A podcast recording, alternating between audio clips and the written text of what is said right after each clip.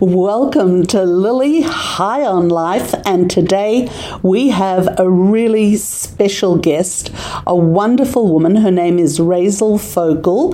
Raizel, thank you for joining us today. It's my privilege. Thank you for inviting me.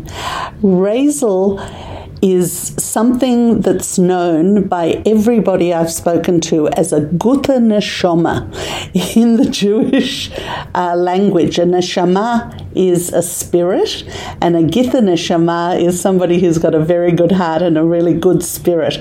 So to be known by that by so many women is um, is is a blessing from what I could gather. Um, Raizel is from the Orthodox Jewish community rather than the secular Jewish community, and the Orthodox community she's from is a group called Adass. She, I'm going to have her explain a little more about that, but just to give you a very broad uh, broad overview, um, she's one of six children and has six children, and is it one of five? One of five, one of five, five children, but had six children, and uh, she's got forty. Five. 45 grandchildren and how many great grandchildren? And eight great grandchildren. And in addition to all those family responsibilities, she also runs an extremely successful catering business and a full time store, a food store. And on top of that, she's a doula and, and helps women give birth to their children and saw the need for and therefore opened up her own uh, area for women after they have children to come and rest, relax, and so she can psychologically and mentally as well as physically look after them after all of that. Um, so we'll go into a few of those things and what it's like growing up in a big family and then having one of your own. Um, but Raizel, please tell us a bit about the Adass community. You took part in a film, a TV program that was made. So, um, at the same time as you're telling us a bit about it, perhaps you could mention some of the things that surprised you when you were making the TV show and then when you got feedback about it afterwards. Right. Um, so, shall we start with? What's Adass? What does that mean? Well, Adass is a is really a um, post Holocaust it's a post Holocaust token to what people wanted to see rebuilt after they lost so much of their lives in Eastern Europe. And their purpose and mission was to build, rebuild what they had lost with a passion and endurance and a physical stamina that's nothing stood in their way. This was going to happen with the little funds they had, with, with the hours they worked, with the with the uh, support of the individuals. They decided we're going to grow. We're not going to let Hitler win. And they grew and they were strong. And on those basis, we still, we ride on that at the moment, um, being the children of Holocaust survivors. They have shown us immense courage, and power and the the the real message is you never give up. There's there's nothing that can stand in your way if you want it to happen. And they made it happen. Great message, and um, therefore the five, six, or more children that many members have and grandchildren that come out of them, very understandable. Yeah, yeah, and um, you know, very staunch Adass members, and although a lot of our children end up living overseas, which is very unfortunate, um, they marry overseas or the shores take them. There's some brighter futures or bigger and better, but the actual the, the crux of Adass, the, the the people who have their watch their parents really sacrifice so much to have what we have, are so proud to be Adass, and and want to want to keep that going, keep that alive, and try and keep growing. And within the religious context of the, Torah, yeah, definitely within the religious context of Torah, and not to move away from what our ancestors, so to speak, imbued in us. What do you remember from early childhood about this explanation of the way you live and what you live as a community? When did that and how did that start fostering in you? Oh, well, it was a, huge sense of pride. Um, I remember when the school opened, that was after years of my father going every, out every single Sunday collecting funds to make this school building happen. And I so vividly remember going to that school opening. I don't think that I, I can remember another happy day like that in my life, other than my siblings' weddings and things like that. That was the you couldn't have made my dad happier. He worked so hard to achieve that. And when that, it was called the Chanukah Habayis, the opening of a new place, and you know, it was, it was a huge event. And like as a child, to remember that so vividly, it just shows me how proud I was to be part of that community and so proud of my dad who worked so hard five days a week. And that one Sunday he had, and he was exhausted and, you know, all, everything was new to them and had, having a family. And he would go out religiously with a, the little man came to pick us him up and he had a little yellow car. I still remember it like today. And off they went for hours. And then every, then every Sunday morning he'd take us to watch the building grow and expand. And you know hear the pie. I could remember him clearly saying even though I was very young when he died sadly I can remember saying oh they've laid the pipes already. It was like his own investment. But it wasn't an investment like you build a house or a block of flats which he managed to do as well. It was his future investment in the community. And that that was a, it was just so noble looking back because such dedication is really unfortunately I think you have to live through a holocaust to want to build like he, they did. And it wasn't only my father it was a whole group of people. Raizel was there ever a time or ever a, a situation that you remember where you even considered perhaps living in a different way Oh, there was no, I, I loved the way I lived. The only hardship I had was I was the only girl in my class right through school. So that worked okay when I was until high school when we learnt with the boys. It's not Jewish studies, but secular. So I had good friends. Like I was friendly with the boys and we had, we had a class the same age and we could do things together with, with, within limits, of course. But when, as I grew older and I had to separate from the boys, we went into high school. Of course, the girls and boys were segregated and um, I never had girls my own age. So I made friends with girls that were younger than me either, but there was a huge generation gap. Like in three classes, there were two girls. Wow. So um, yeah, then I, I, begged my mother to take me and to put me into another school, but uh, I, I, knew she wouldn't. I don't even know if I wanted to go, but it was, but never more than that. No going to school or going. That was always out. But there was never a question that you wouldn't follow Torah or you wouldn't. No, follow. no, I never felt. I felt extremely secure and, and, and sure about where I am and why I've been why I've been chosen to be part of that. No, never had any questions. So being involved with it, the SBS television show, just briefly, how did that come about, and what did you learn about the community you come from when explaining it to others? Okay, so how did it come about? I know somebody dobbed me in, as they usually do, like I got dobbed into this. Um, and we thank you for that. it's a pleasure.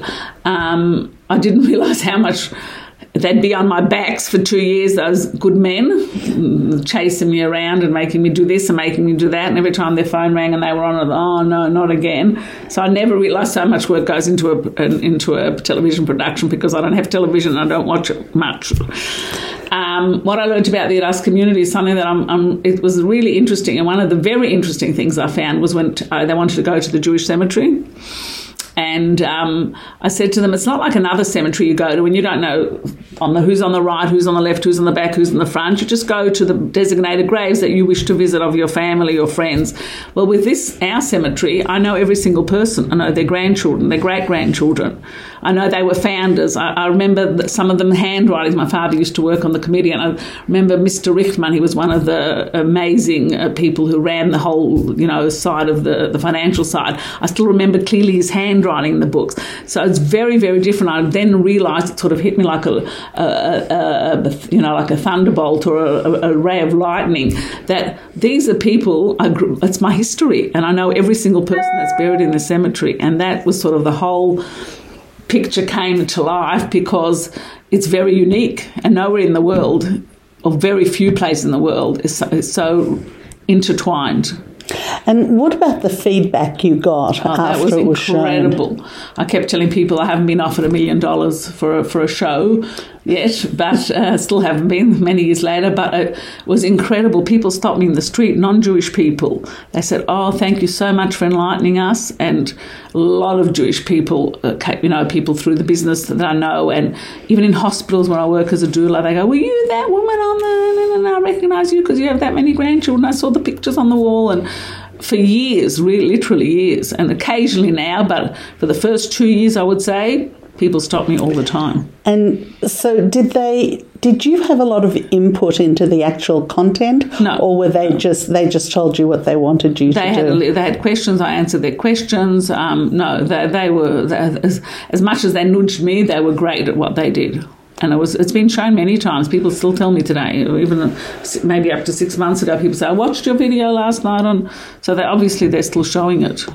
And from your family, from your siblings and your kids, what was what their reaction? Well, my, my kids are, are sort of more, uh, they're, they're not so uh, uh open minded. I shouldn't say maybe open minded, they're not narrow minded either. But they wouldn't be, they weren't comfortable going on TV. But I did ask a rabbi, and they said that if it's something positive for the Jewish community, I must do it. And obviously, it was because it was extremely. It was extremely. Uh, uh, yeah, it was great. It was a great eye opener for a lot of people. Um, of course, you know we still get the flack, and everybody when there's something that goes a little bit wrong, everybody goes into the same basket. All Jews and all doesn't matter if you're Orthodox or not. But at that time, it was very enlightening and uh, it was good. It came out ex- extremely well and favourable. So, Raizel, there are people that are procrastinators and there are people that are doers. And it seems to me that you're one of those people that just does what needs to be done. You don't even think about um, what it's going to require beforehand. Is that how you threw yourself into the catering and the shop and everything else as well? The catering, the, sh- the business is a different. I mean, the the business was our parents. They they established that way back, and I was always involved in the business because my father died when I was nine. So I was in business literally from nine. So I was helping my mum and doing the books with her late at night, and you know. All of you, all you.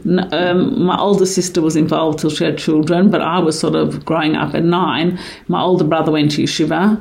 So I was sort of left to be mum's not partner, but I took a lot of it on, even though I did. They come in and help as well. The um, yeah, my little sister did, and my older sister did, yeah. But I was sort of, I think, the main. And then my husband came home from yeshiva, and my brother, who was in yeshiva at the same time as him, organised that he should get a job with my mum. So we really were her.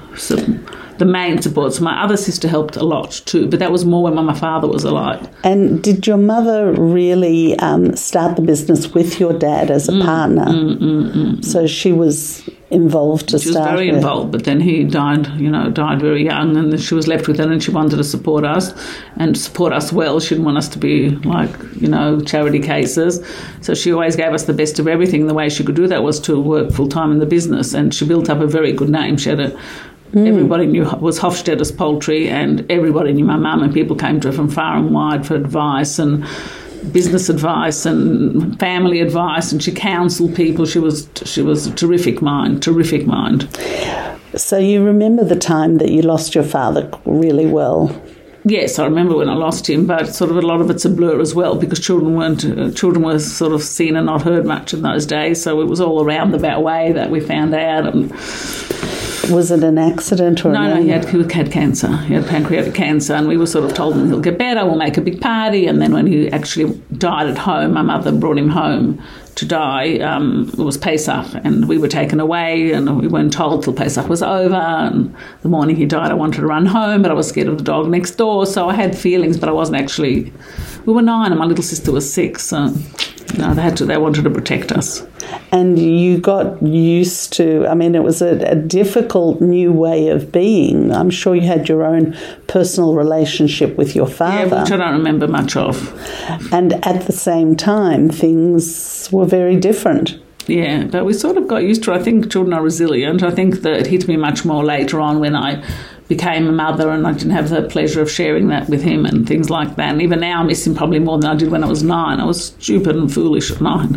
What did I know? You know, I went back to school, I went and had my friends and so things changed a bit. But thank God we had um, my sis, two of my sisters were married, so they used to come a lot and they brought their children, so there was always a distraction. And I used to go and help them with their kids. So we survived quite And- well. And we had a grandmother, which was a big thing.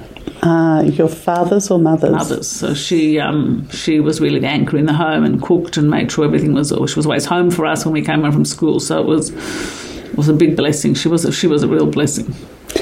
And it was a large, busy household because with everybody, with that many people in it, as well as all the business things that you were all now a part of and had to be involved with, did you feel at any time that you had your own dreams or hopes for the future or?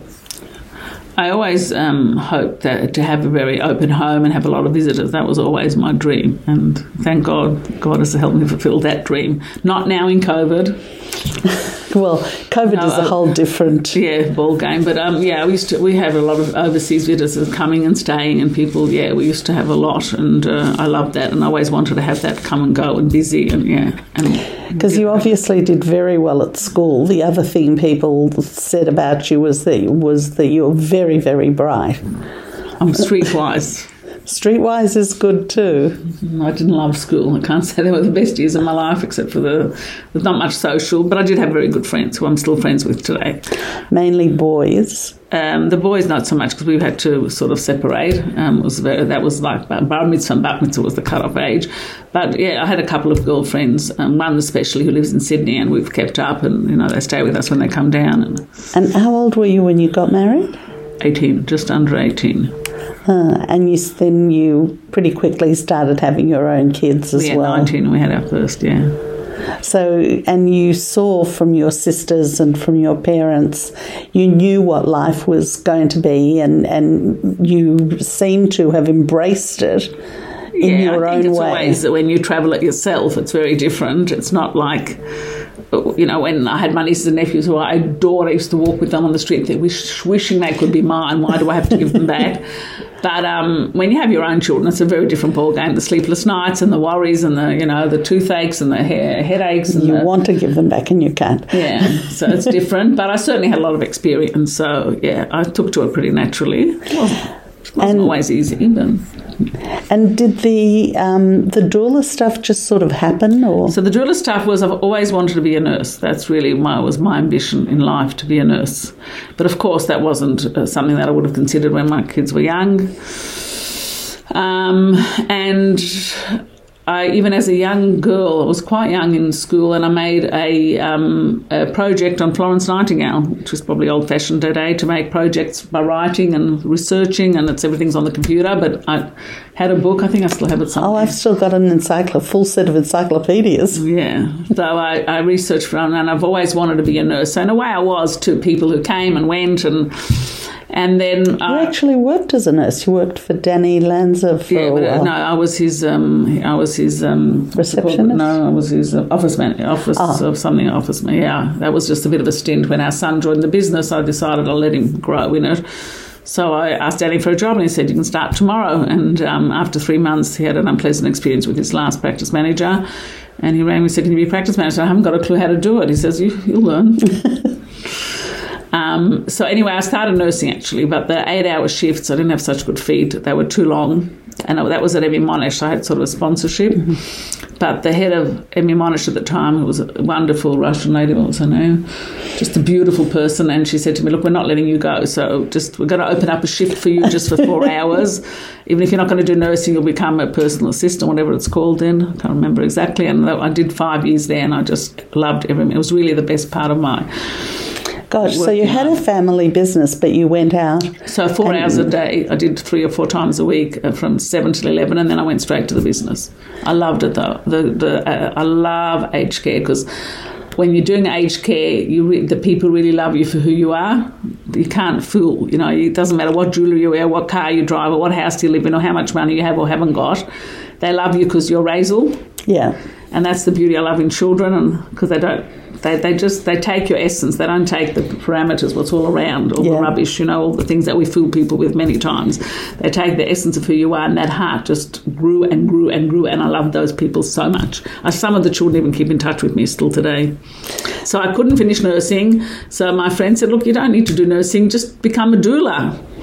So I said, okay, I'll do a course, big deal. And yeah, mm, snowballed from there. And well, you had the experience of having your own children at Of that course, stage. Of course, yeah. So that really helped me probably more than I had already six children. Yeah, they were grown up. I wouldn't. Have, it's not something you can do when you've got small children because you're on call all the time. Shabbos Yontef doesn't matter. It doesn't differentiate. Babies come when they're ready. So it's quite a. A commitment, and you can't say, "I'm sorry, I'm having dinner now," or "I'm, I'm you know, my, my kid, I don't have a babysitter for my child." It's not something you can do because the women are sort of. And your on you. husband's obviously supportive. There's no way you can do it without a supportive husband. Not only is he supportive, he encourages it and he's helpful. Like I lost my license for three months because I was going from one birth to another and I went through a red light and, and I lost my license. So he would wake up at four in the morning and take me and pick me up. And you can't do it. It's, it's more than support, it's actual help. Or if I'm, you know, late, he'll prepare dinner and he'll have it on the table waiting me. He won't eat with till I come home and all those things which are more than support. They're really like yeah, you can't, you can't. I get woken up at the drop of a hat or Shabbos, people come knock on my doors and take me away, and he doesn't know if I'll be back for lunch or dinner, and he'll wait for me. So there's no way you can do How this. many times did you meet him or know him before you married him? Well, I worked together really, so I knew him quite well. Oh, because We didn't have a, uh, any conversation. It wasn't a proper shidduch shidduch. It was a shidduch shidduch. It, It was. was That was my brother's idea by sending him to Eshel to come and work for us, and then, you know that it would be good for me eventually. So I knew his character already then, even though we didn't have much from observing him. But no, it was definitely a shidduch. My brother's idea, sending him to the shop. Yeah, And it sounds like it's really weathered the storm of time as well. absolutely. Thank God, we should stay both healthy and be able to enjoy everything we've got. Yeah. Because when you look at relationships and people who have been married for a very long time, particularly here in Australia, I lived in LA for quite a number of years, and it is different. And even in the Jewish community, Orthodox community, it's a bit different. But here in Melbourne, relationships seem to be more real, and a lot of my friends have grown together. So they got married, they had their kids, and they still enjoy spending time with each other, even though they have grandkids and mm-hmm. great grandkids. Definitely, definitely. What's what's that kind of nourishment and nurturement like, both giving and receiving it at this stage of your life when you Well, it's extremely comforting to know that somebody who's going to be your best friend and is going to always be there by your side when you're down, when you're up, and and share and enjoy and just and also that the children are out. There's not much friction because you know, like sometimes when your children are growing up and there's a lot of kids and you're tired and he's tired and he's trying to make a living, so that that's all taken out of the equation. So if you get get on, then it's just nice being together and and you know that he's your best friend. Like when you know I've been through illness, I've been through a bit of you know nothing major, but he's always been there for me, and, and I've always been tried to be there for him, and it's just very comforting. It's really a nice feeling to know you're safe and you're loved and. You're the most important person in, in his life, and I'm he's my, the most important person in my life, and everything will revolve around him. And I find that very.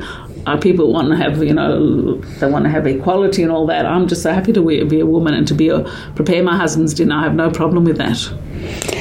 And the friends that you've kept and nurtured from school, do you find that their relationships with their spouses are pretty much in that same space? I'd say so. I'd say so. Most of they all them. want to stay together and be together and live live till uh, ripe old age together. Yes, I'd say From so. what I've seen, I would say that's the greatest gift you can give your children for them to live in a house that has that kind of They're, relationship. they're, they've definitely seen you know anger and, and, and down times too. It's not always Yeah. a bed of ro- but yeah, they, they say that they, they keep saying that because they say how lucky they were to grow up because they see so many other things around the place. One of my daughters is a she does marriage counselling, and um, I've got a daughter who moved to America four years ago.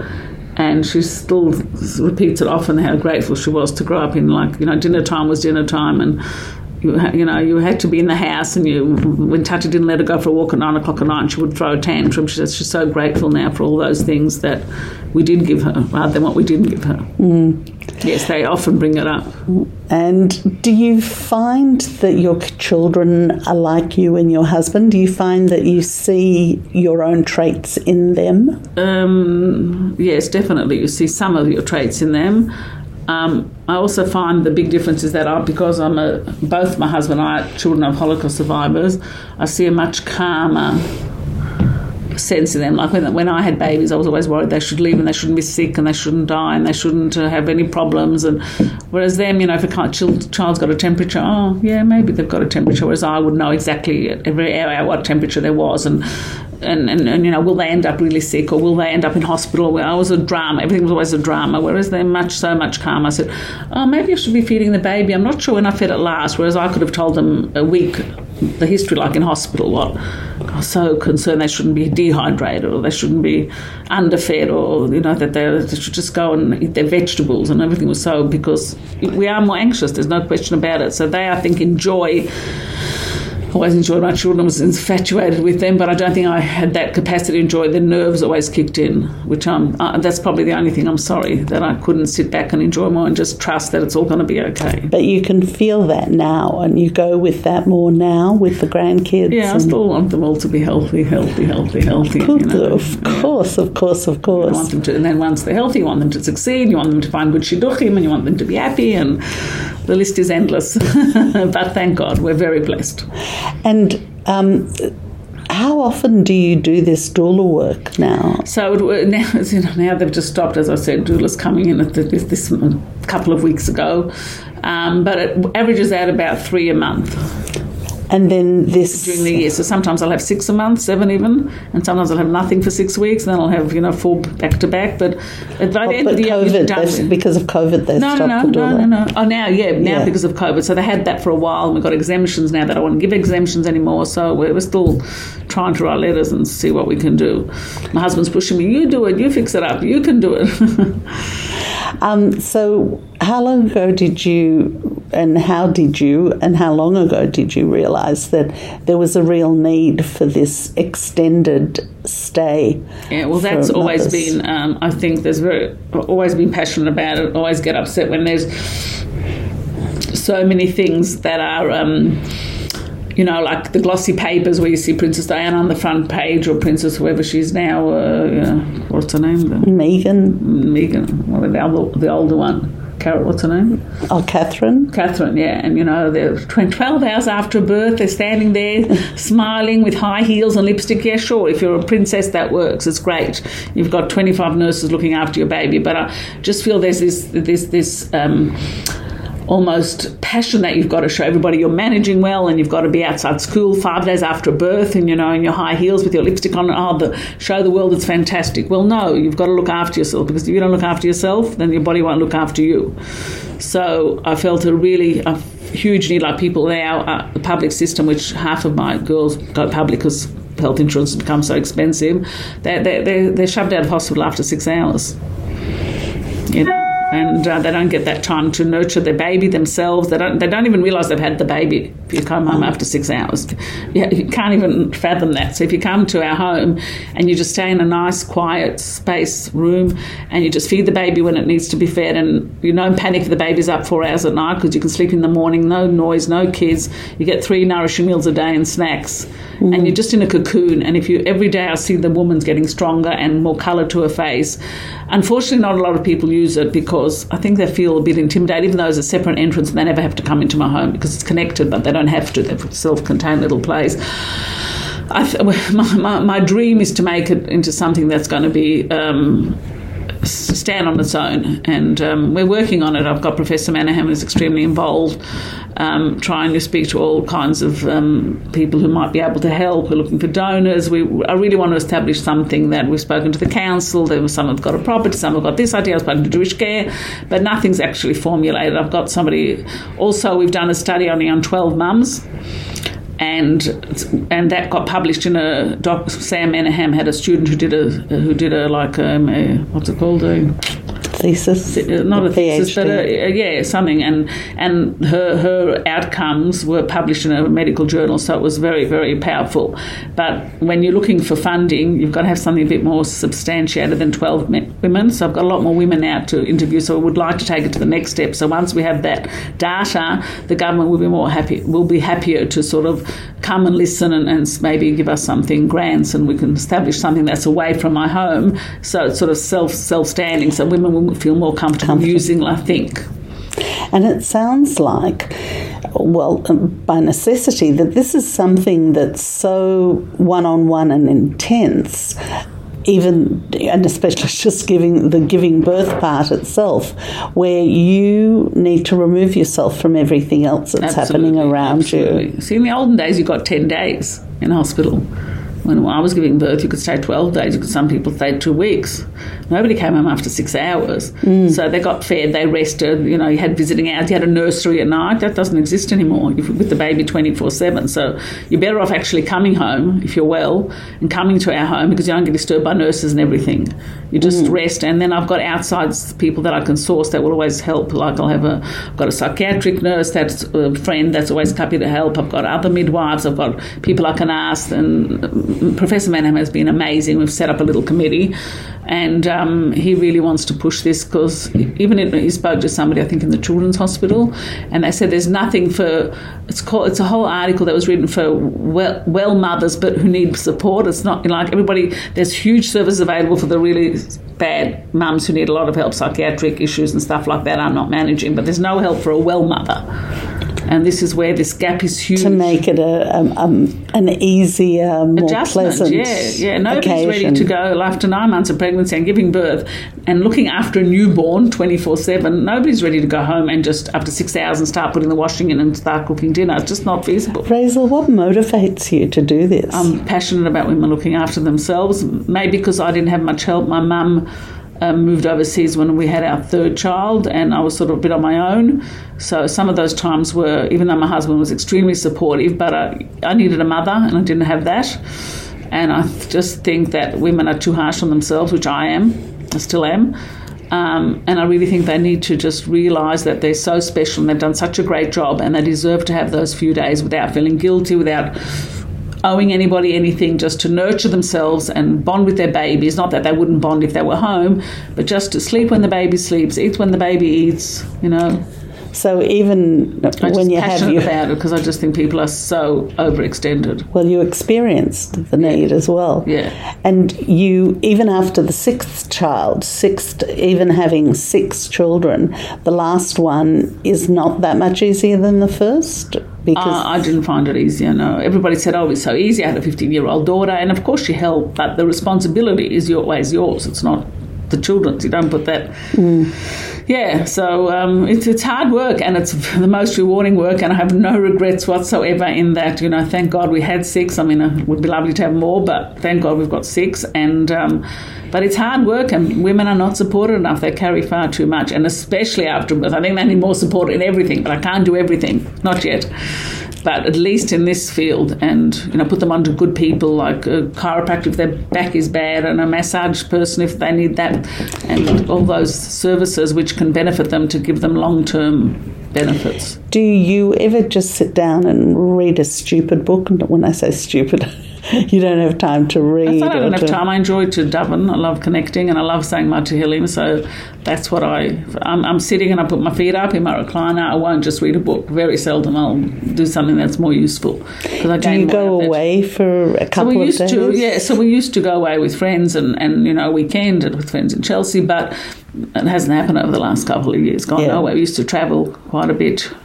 um, overseas. Simplest, we missed. We're missing our fourth grandchild's wedding now. Wow. The fourth one. We've had four weddings this in this you know fifteen Muzzle months. Can't muzzle go. top, Yeah, we you can't, can't.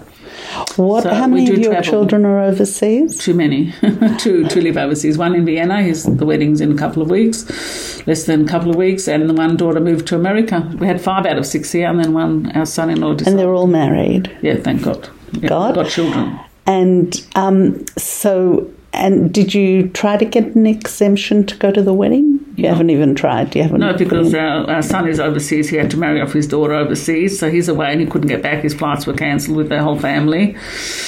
He went last year for three months to marry off his son, and the wedding for the daughter was supposed to be here, and the whole family was supposed to be together. You know, my sister, my brother live overseas, and they all would have come, but that didn't happen. So he had to go marry her off where she's engaged to to Canada. So he's not back. So if he was back.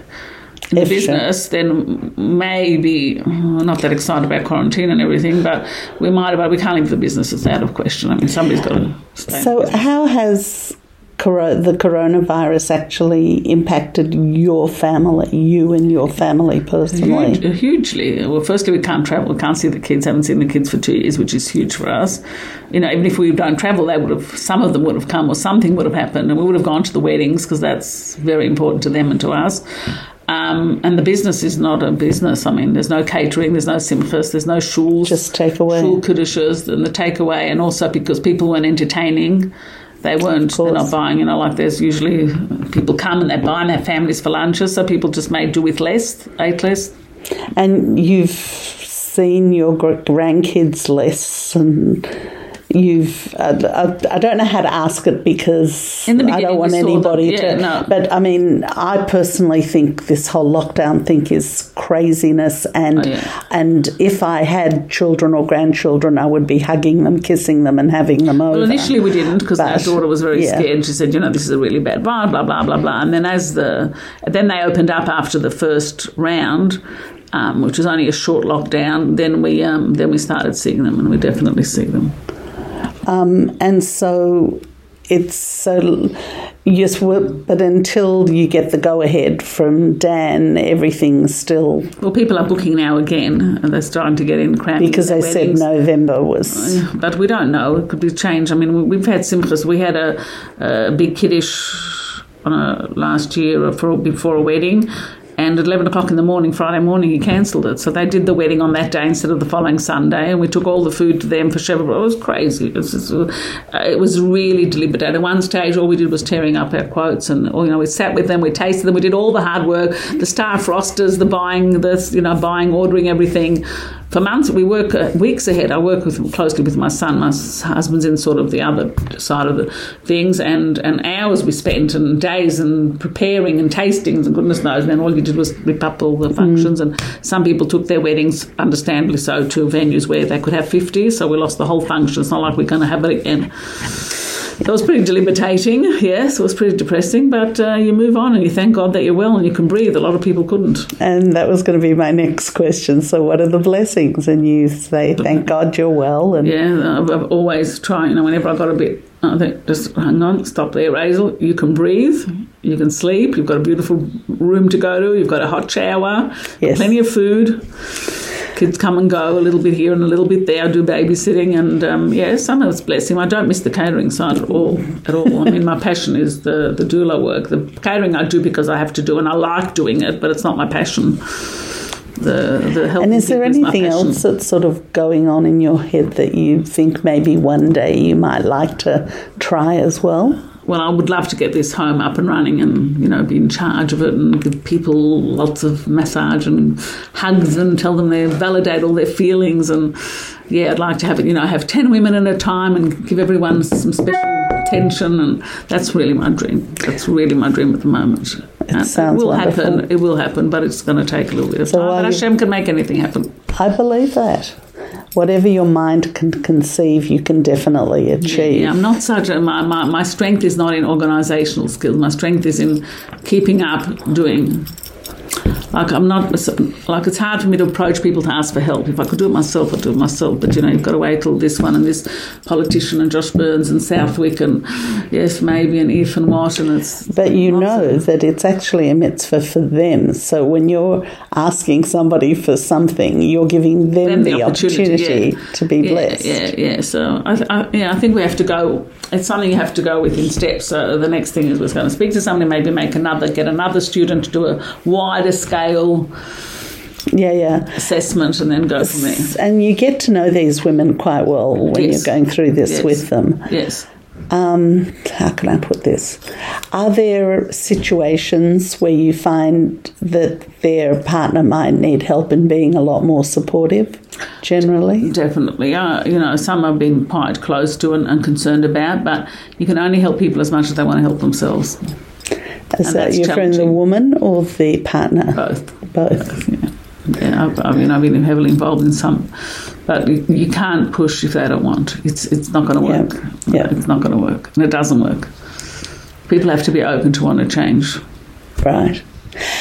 What differences do you see um, today with your great grandchildren and great grandchildren And when you were bringing up your kids, in the kids themselves, in the way that they respond to society and their parents and everything else. I think it's in our Orthodox community, we're very blessed.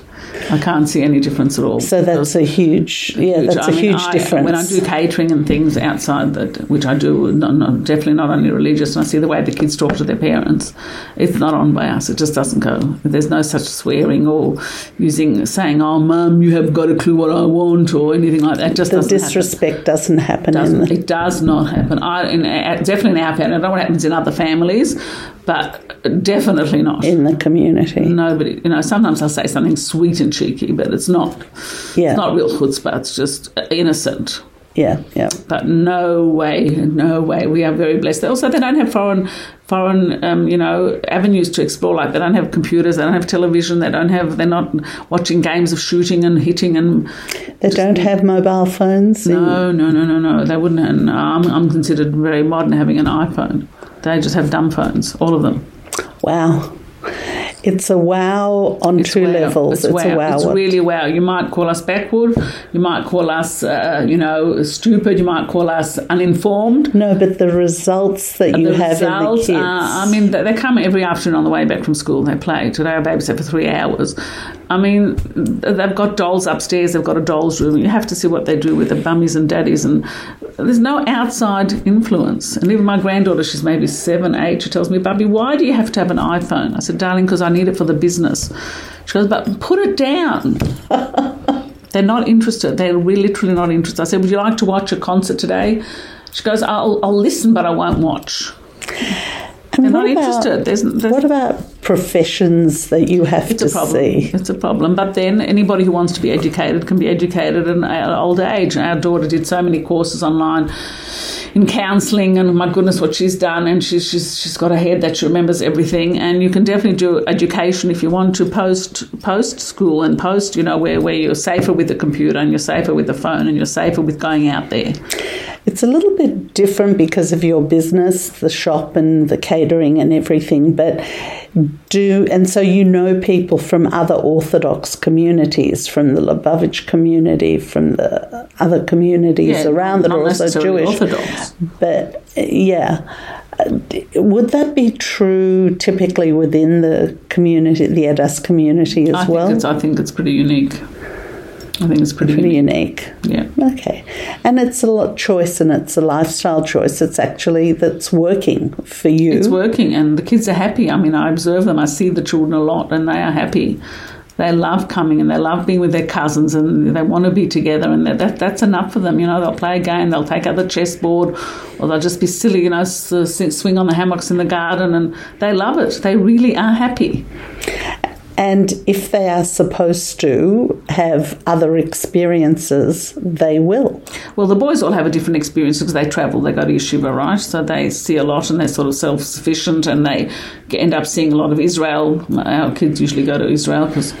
Um, yeah, and like one grandson got married in Belgium and is extremely happy there, loves it, and a couple got married in, in Canada and they think it's great. You know, it's a huge Hasidic gatherings there, so many shuls, and they're very, very happy. Of course, they all miss home. They love being home, but they're settled in those places because there's a lot to offer and they, they blend in beautifully. So obviously, we're doing something right, even if we're so small. And also, one of the things that I was um, trying to elicit from you, which I didn't because obviously it's not necessary, is that if you had any yearnings for anything that would need to be outside the community that may not be permissible in the community.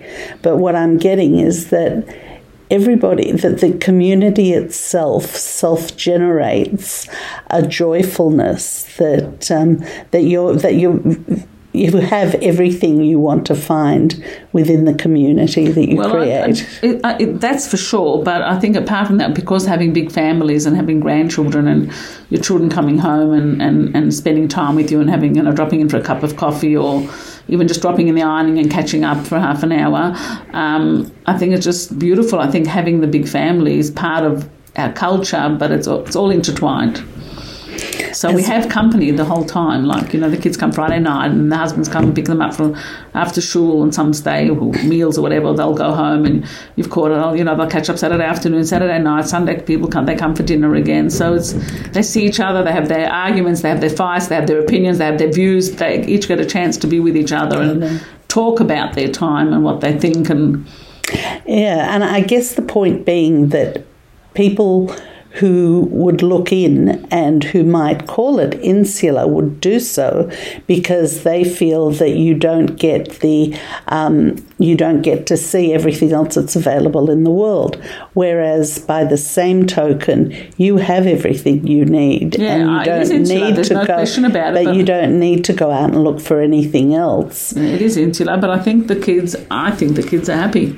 Yeah. Uh, I'm confident about that. they absolutely seem that way and and from what you were offering about what your grandchildren were offering you in terms of comments about things it's there's a real it's really important to feel satisfied and to feel happy within yourself I believe so. I believe that they are that. They are that, and they're not. There's not this racing with the Joneses or keeping up with the Joneses, or you know, they have or even little, a no- need to find something different or something else. I mean, you fulfill you found fulfillment not only in the business that your family developed, but then in the work that you were doing in Yeah, the absolutely. So our daughter, who didn't have a chance to study before, even though she did quite, she did quite high studying, uh, on, we had a teacher for, her and she did like um, things that she didn't do in school. She did extra because she was a bride, but she's gone on to now that she's got ten children and she, they're all in school. So now she's gone on to develop her talents in counselling and doing all that, and she's done it beautifully. And she's built up a little business, and she lectures and she teaches uh, teachers over the Zoom. Um, she teaches teacher girls how to teach brides and all the laws and all the you know all about relationships. She's developed she's written a book on it and she's developed a whole course and system and she's well really well known in the world now. And she's done that all single-handedly and she's fulfilled her niche and but the family was the first. And her personal needs, Uh, prioritizing yeah. what was really important. yeah that's right. So she's done it. And you know the other girls who another daughter-in-law built up a beautiful business with her husband and done really well. I mean now in covid it's dead. But um, they've all sort of found their niche It's it sounds like everybody's happy, and that's all you want Well, for your we, children. we also have to work at being happy. It's not just come. well, You know, life has its stumbling blocks, but um, there's always going to be challenges, Yeah, but no if you've you've got a base and you understand what it feels to be happy, and if you understand what joy is, then that's it. You know, that's they say Torah v'simcha. Torah is happiness, and in outside there, like in Los Angeles, some of the best New Age thinkers, the purpose for life is to experience joy. Hmm. So it brings around. Thank you so much, Raizel. I've really enjoyed this time with I you. hope so, and I hope the listeners will be also interested in what I had to say. And I think there's every person has a, their story and their own special niche. Absolutely. And I encourage everybody to use that that, that, that extra thing that Hashem has granted them and use it for good. And what I what I try and encourage is that people smile more every day and be kind to people. Yeah, so- and just come from love. I always tell our children that um, it's the small things in life that count. It's that phone call you make, or that smile you give, or that you know thank you to say to the shopkeeper for making a difference, or you know I have people come and I've got this particular carer who comes in for Jewish care, and she's just gorgeous. And I and I and I said, "What's your name? I want to write to your Jewish care and tell them how fantastic you are, how you enable your elderly man to make decisions, even though he needs a bit of help, and you give him the." And I wrote to them, and I did, and she was like over the moon. Like those are the things that really count. Big bunches of flowers anybody can send, Absolutely. but it's the little things in life. So we all have that duty to to keep doing that. Thank you, and may it continue. Amen. In good health for everybody. Amen.